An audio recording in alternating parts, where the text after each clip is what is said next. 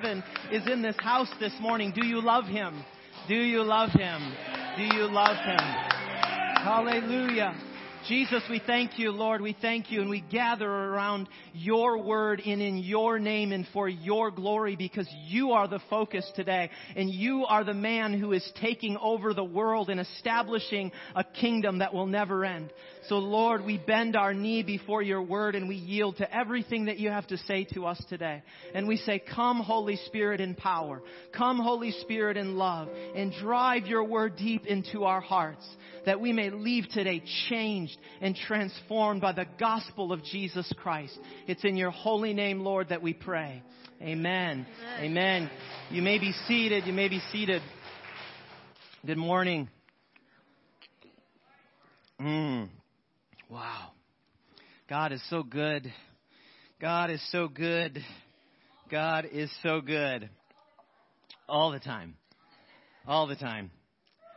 I want to jump right into the gospel passage this morning and dive right in. I don't have any good jokes or anything for an introduction this week. So as many of you know, I've been in and out of the hospital, eardrum thing and all that nonsense. It's been a crazy week. But so I'm just going to dive in because I just want to get at the meat of what Jesus is saying in this passage today. And it starts off now. Jesus has been, if you've read through all of Luke chapter 13, he's really, it's not gentle Jesus, meek and mild. It's Jesus really calling people who are resisting him as the Messiah and the divine Son of God and resisting his ministry. And he's calling them to repent and speaking words of, unless you do, you will perish, and it's going to be better for Sodom and Gomorrah than you on that day. And he's saying all those things. Okay, so now this passage comes on the heels of all that, and it tells us that at that time some Pharisees came to Jesus and said to him, leave this place and go somewhere else. Herod wants to kill you. Now, you might think that the Pharisees are trying to be antagonistic here, or they're trying to push him out because the Pharisees are generally portrayed negatively, but not all Pharisees are bad guys. Believe it or not, and this is probably actually some Pharisees who had somewhat of a genuine concern that Jesus was in danger because Herod was a wicked despot, and he killed people, including his own family members, so that he could rise to power. And they tell him that he needs to go because his life is in danger. Now, Herod is the one who had imprisoned and then ultimately beheaded John the Baptist, okay, Jesus' cousin. So Jesus knows about Herod, and he doesn't think very highly of him. So now, today in our world, if you tell someone that they're a fox, you might mean something like you're very cunning, you're very wise. But what the context here is, the definition of fox is something more like you're a destructive varmint. And so Jesus has words for Herod, and he's basically saying, go and tell that destructive varmint that I'm not afraid of him and that I'm going to continue to heal the sick and cast out demons until my time has come. And there's probably a reference here to the third day when he will die and then be raised from the dead. You see, Jesus never takes the easy way out, okay? Jesus, speaks a bold word in this moment against Herod. Now, today in our world, in the church today, I think that most of us would be instructed to say, well, maybe could you set up a meeting with Herod at Starbucks so we can just kind of talk about our disagreements and agree to disagree, and everybody will feel good about themselves and life can go on comfortably and so forth. But Jesus did not take the easy way out because he wasn't going to stand down in the face of opposition and threat. And so he actually speaks some pretty strong words against Herod. Now, Christian, the question for you and for me is, will you stand up and preach the gospel and continue the ministry of Jesus, which is healing the sick and casting out demons and raising the dead? Will you do that in these increasingly hostile times, where the culture is coming against Christianity with an increasing aggressiveness? Or will you be one of those Christians who is embarrassed to even pray over your meal in public at a restaurant because of what people might think of you when they look at you? You see, God likes to test us too. I want to tell you a story about a test, because God will test you in weird ways to see if he can trust you as a person who will carry forward the message of the gospel. A couple of weeks ago, I was on the treadmill at the gym. It was about, a week and a half ago. And it was in the afternoon, and there wasn't a whole lot of people there, but there was a gentleman down on that end, and there was a girl here, and there was somebody up there. So there was a few people in eyes distance. And I'm on the treadmill, and I've got my headphones in, and I can't remember what I was listening to, but I felt the Lord say, would you just lift your hands to me right now and give me praise? And I'm like, what?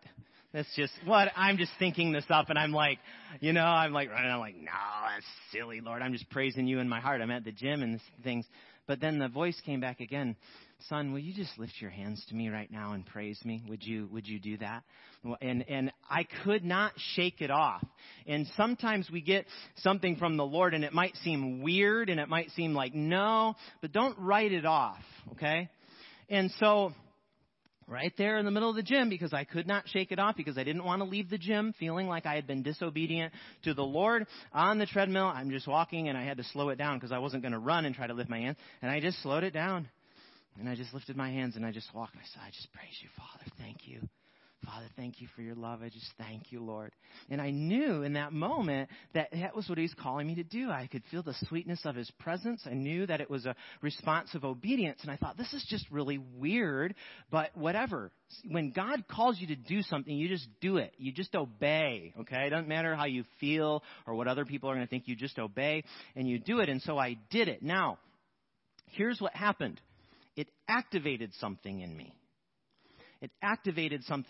An obedience and a boldness, because that very same night I was at a restaurant with my friend, and some of you saw the young lady who was visiting here last week. I was in a restaurant with my friend, and a young lady brought our food over, and the Holy Spirit's presence came upon me, and I knew that I was supposed to minister to her. And I said, hey, we're followers of Jesus, and we want to know, is there anything we can pray for you about? And the Lord gave me a word of knowledge that she had a relationship that was strained with her boyfriend, and that she had back pain, and she began to cry. We prayed over her, and the Lord was touching her. I talked to her about Jesus, and I said, Jesus is here right now, and he's visiting you. I couldn't have known these things about you. And she was crying, and I said, Jesus is knocking on the door of your heart. How do you want to respond? And she said, I want to let him in. And right there in the middle of the restaurant, somebody came out of the kingdom of darkness and into the kingdom of light. And now she's going to church with her mom. Her back pain was touched. She's reading her Bible. And so I wanted to just say that the reason that I know now why he called me, he was going to say, are you going to be obedient? Because I'm going to activate something in you to push you in deeper into my will and my purpose for what I want to happen in your life.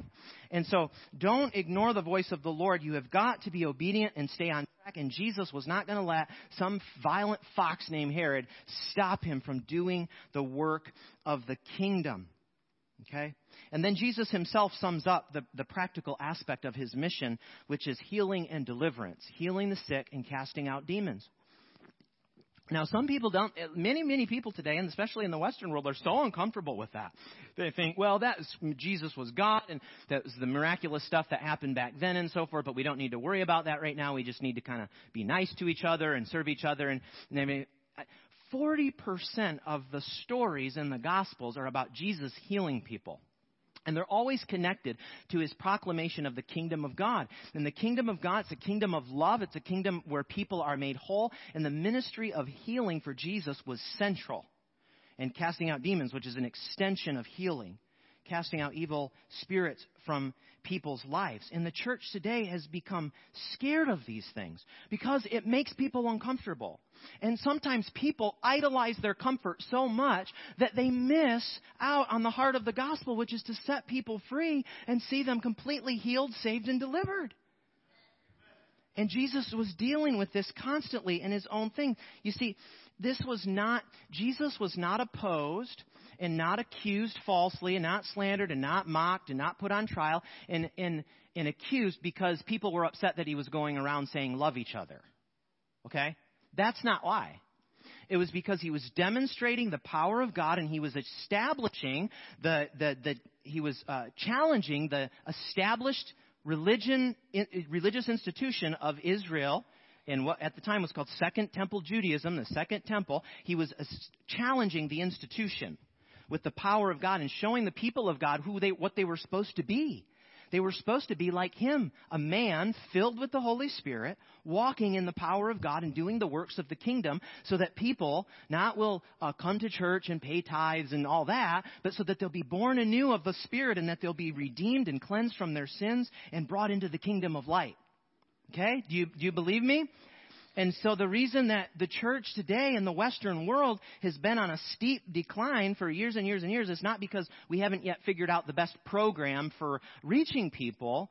It's because we have just begun to ignore the things of the gospel that make us uncomfortable. And we have dug our heels in and said, no, we do it this way, and what makes me uncomfortable, therefore, should be rejected.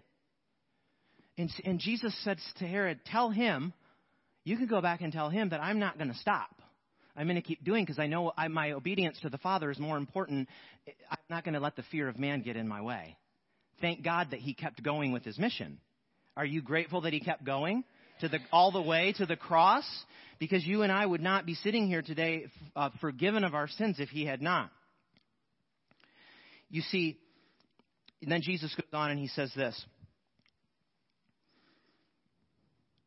In any case, I must press on today and tomorrow and the next day, for surely no prophet can die outside Jerusalem. Well, what does he mean by that? Well, he's setting it up for what he's about to say next, and he's basically saying Jerusalem is the place where prophets go to die because they are so hard-hearted. They were called to be the people of God, and they become so entrenched in their hearts and so hard-hearted that they can't even hear anymore when God speaks.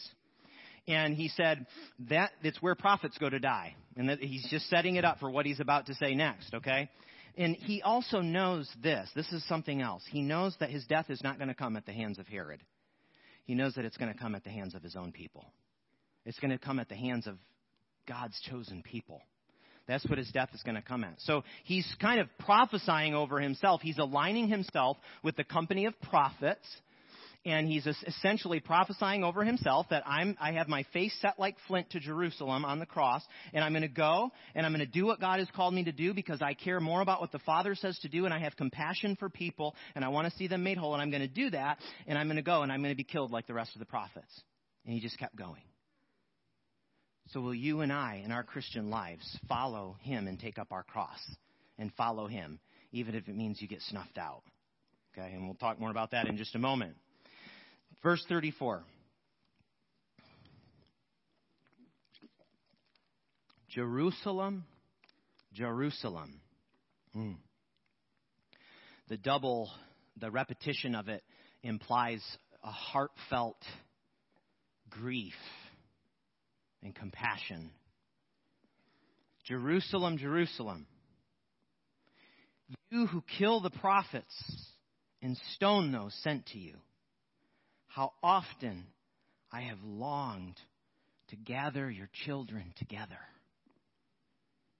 as a hen gathers her chicks under her wings, and you were not willing. You see, this is the deep longing and affection of Jesus for his people to be gathered under the banner of the gospel. Under the banner of his power and his love. This is Jesus expressing his, if you will, pardon the expression, motherly heart to gather people. And Jesus' mother-like, compassionate heart led him. Remember, they're not. The opposition isn't coming against him because of how nice and gentle he was. It's coming against him because the compassion in his heart, lost in their sin, caused him to speak truth boldly and to call people to repentance, to warn people, to heal the sick, to cast out demons, to make them whole, to tell the religious leaders of his day that God was ready to embrace people that they considered unworthy. They're not of us.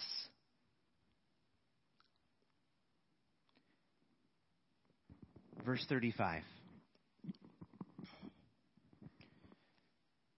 Look, Jesus says, your house is left to you desolate. See, the church in the Western world today, it has become a desolate house. I'm not saying that's everybody, but largely It has, and if you look at statistics, you can see that that's the truth. The church today has become a desolate house. Well, why is that? It's for all the same reasons that God's judgment came on the nation of Israel, and the temple was destroyed 40 years after Jesus was raised from the dead. It's because the simple, pure, Spirit-empowered gospel has been diluted and exchanged for a people-pleasing message that will never change lives and will never bring people into wholehearted love and obedience for God. The gifts and the presence of the Holy Spirit of the living God have been theologized right out of our sanctuaries,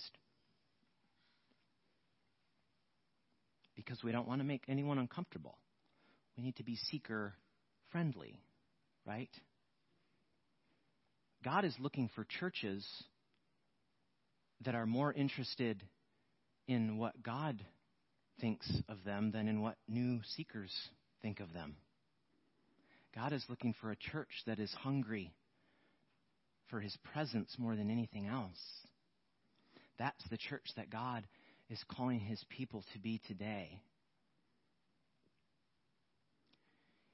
You see, our worship in many, many ways has become dried up and wilted because we're afraid of dancing with all our might like David before the Ark of the Covenant. We're afraid of being a little drunk in the Holy Spirit like they were on the day of Pentecost, celebrating and stuff. Yeah. You know, that happens. The Holy Spirit comes and touches people, and they get a little bit loopy and a little bit joyful and a little bit giggly. It does. It doesn't take very much for Him.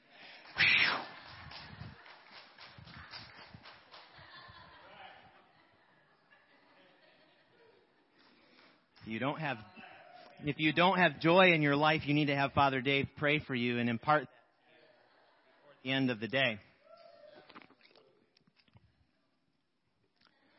You see all of this state. I know sounds like doom and gloom about the modern state of the church, but it has to be said. God's people have to awake. They have to rise up. They need to. We talk about revival. Our revival starts in your and my heart. Our hearts need to be revived. In all of this, the state of this, it breaks Jesus' heart. And now He says this. He says, "You will not see me until you say, 'Blessed is He who comes in the name of the Lord.'" Now, I think here there's some debate about what exactly He means here, but I think here that Jesus has a tone of hope. Because when that line is going to be spoken is when He enters into Jerusalem riding on the donkey as the king. And He says, I think that Jesus is holding out hope that there's still time that some of those who oppose Him will change, that they will receive Him, that they will bend their knee to Him as Lord. You see, this is such a relevant word to the church today. Will Jesus be celebrated and received so He can carry forward the divine purpose of salvation in our midst? Or will He be opposed and persecuted so that the status quo of today's church can be maintained? I think Jesus is knocking on a lot of church's doors and nobody's answering. And I do believe that today, I do believe the time is drawing near. I think the signs of the times are everywhere. And God is giving the church worldwide a chance to reclaim her original calling, to live like Jesus lived.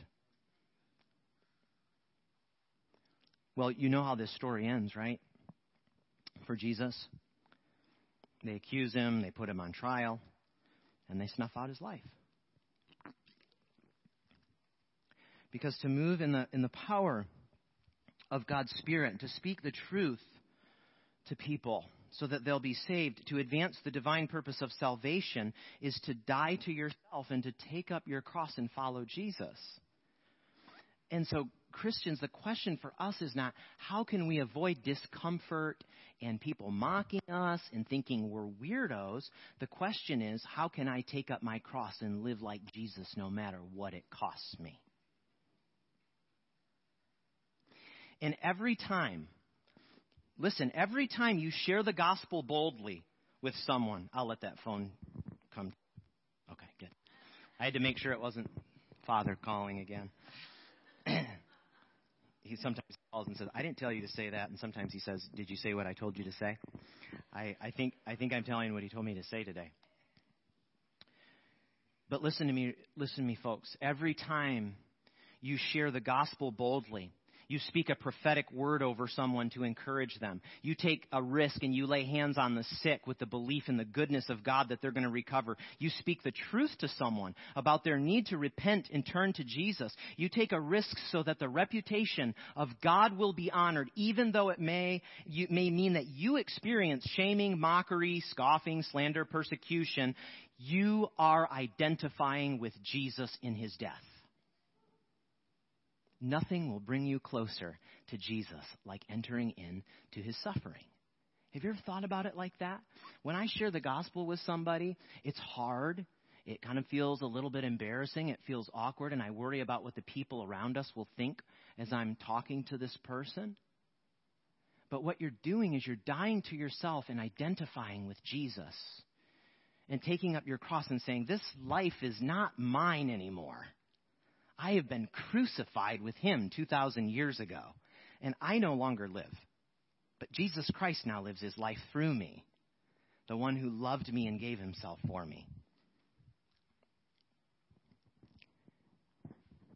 Peter wrote this, who was no stranger to suffering after the day of the early church.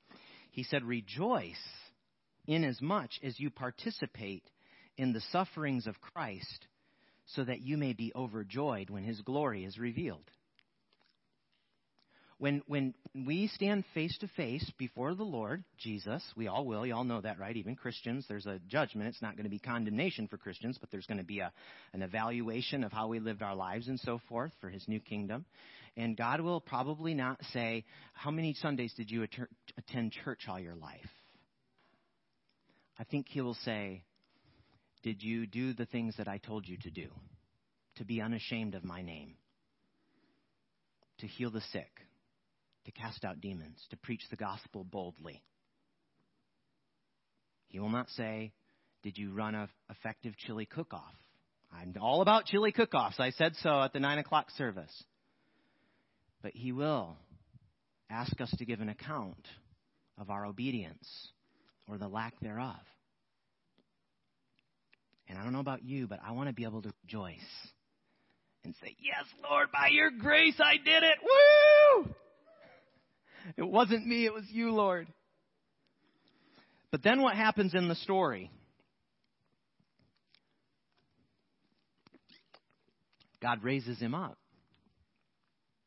and he ascends. He ascends into heaven.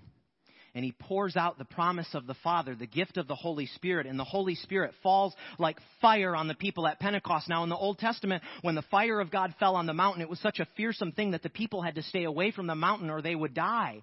They were afraid. And now we see another picture. And something has happened. Something has changed because the atonement of sin has been paid for. Now people can enter the presence of God. And the whole purpose of Jesus dying for your and my sins is not only so that our sins were forgiven, so that the fire of God's presence could fall on us and control our lives. And that's what happens after this. And the gospel begins to spread throughout the ancient world like an unstoppable force. And the reason that you have ever even heard the name of Jesus or the good news that he died for your sins is because those people were yielded, they were waiting, they were expectant, and they said yes to Jesus. They were filled with the Holy Spirit, and they began to make the gospel known with signs and wonders following. Amen.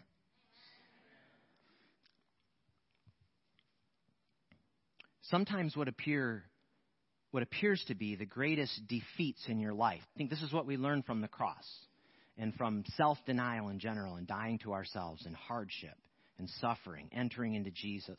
Sometimes what appear to be the greatest defeats of your life are just opportunities for God to birth something new through you that could only be accomplished by his resurrection power.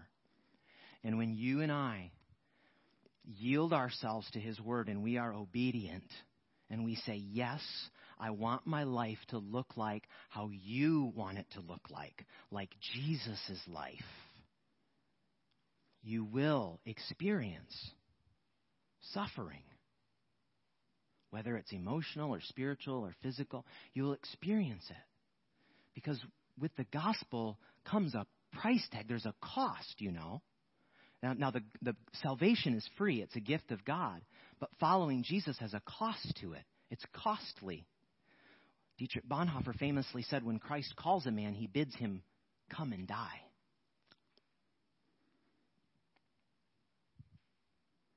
But when you do that, the Lord will birth something through you that will change lives, the lives of the people around you, that will advance his kingdom, that will bring glory to his name for all of eternity, so that when he returns in the eastern sky, you can rejoice with inexpressible joy, knowing that you lived like Jesus. So I know that sermon title is The Desolate House, and that's obvious why, because of the passage and my message about the modern church today. But I actually have hope, and I want the church today to not be desolate. I want it to be a church that can say Jesus was trying to gather his people in the end of days, and they said yes to him, and they came together in the unity and in the power and the love of the Holy Spirit, and they did the things Jesus did, and there were miracles and there were signs and wonders, and many people called on the name of the Lord and were saved. And then Jesus returned, and he found his people working. He found his bride beautifully adorned with righteous deeds. Isn't that what you want to find when Jesus returns? That's the church that I want to be a part of. That when you open up to the book of Acts and you read what the church looked like, that's the church I want to be. That's the church I want to be a part of.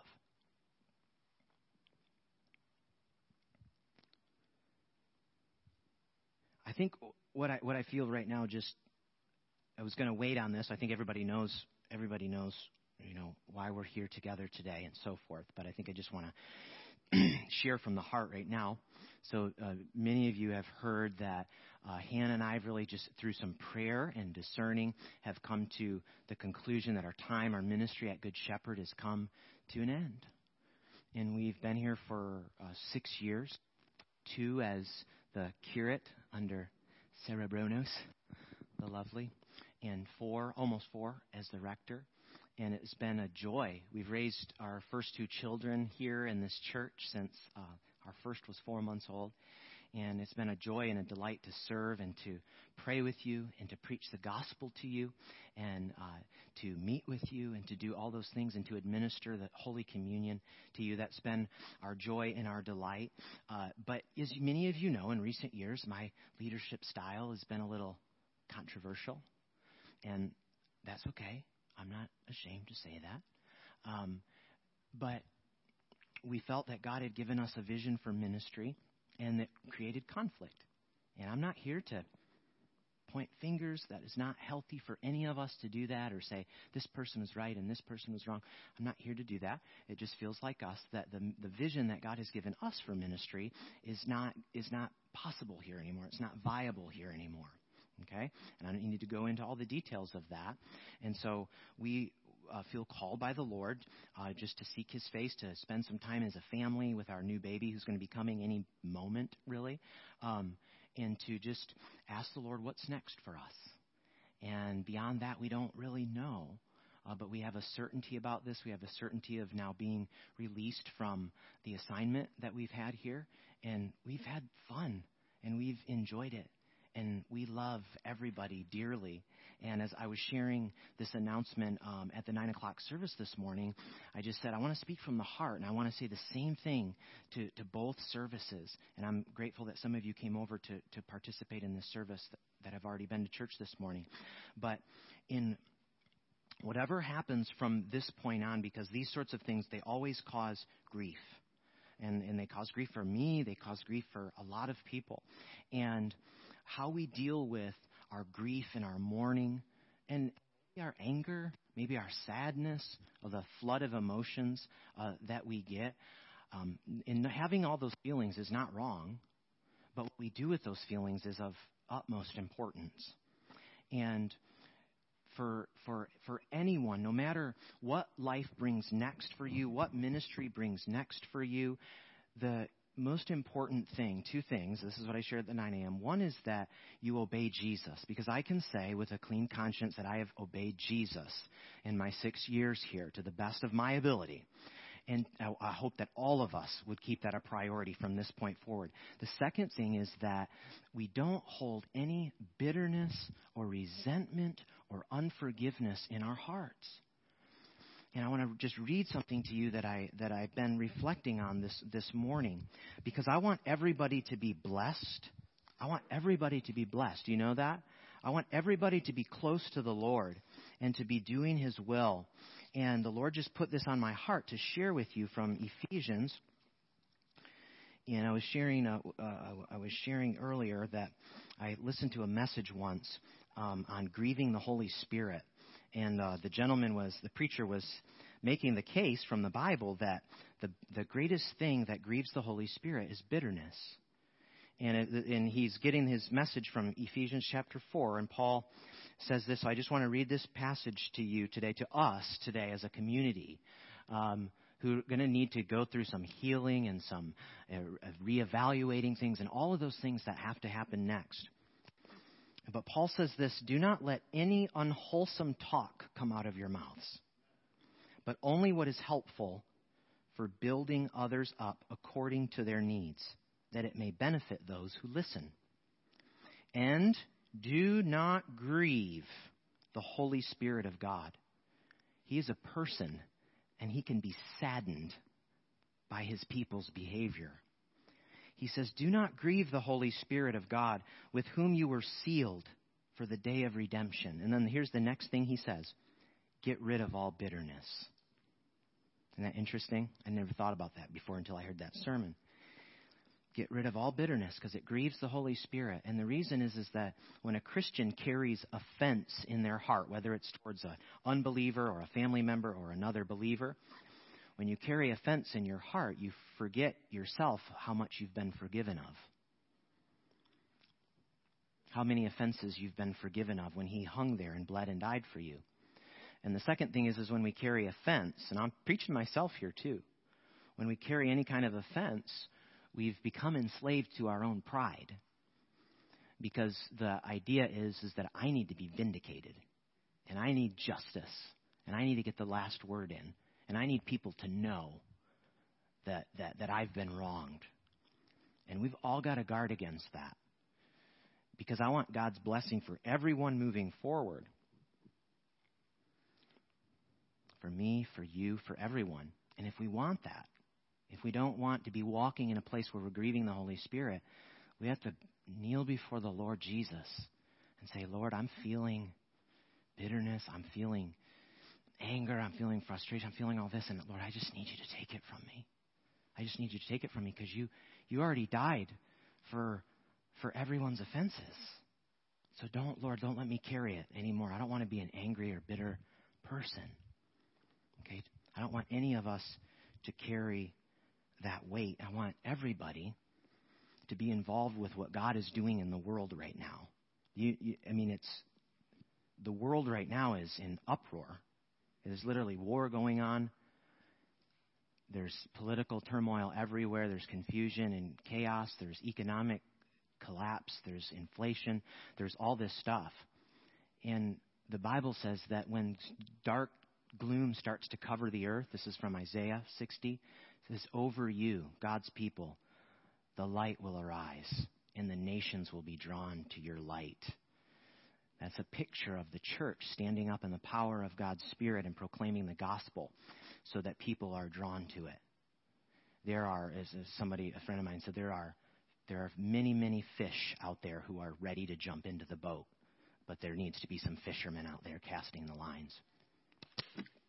And I want all of us to be able to be committed and yielded to the Lord Jesus Christ, his lordship above all, and to carry God's blessing moving forward from this place. And so I'd like to just pray now, close my sermon and this announcement with prayer.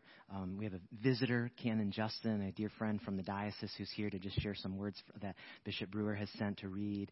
And but I just want to pray over this, so if you would just join me for a moment.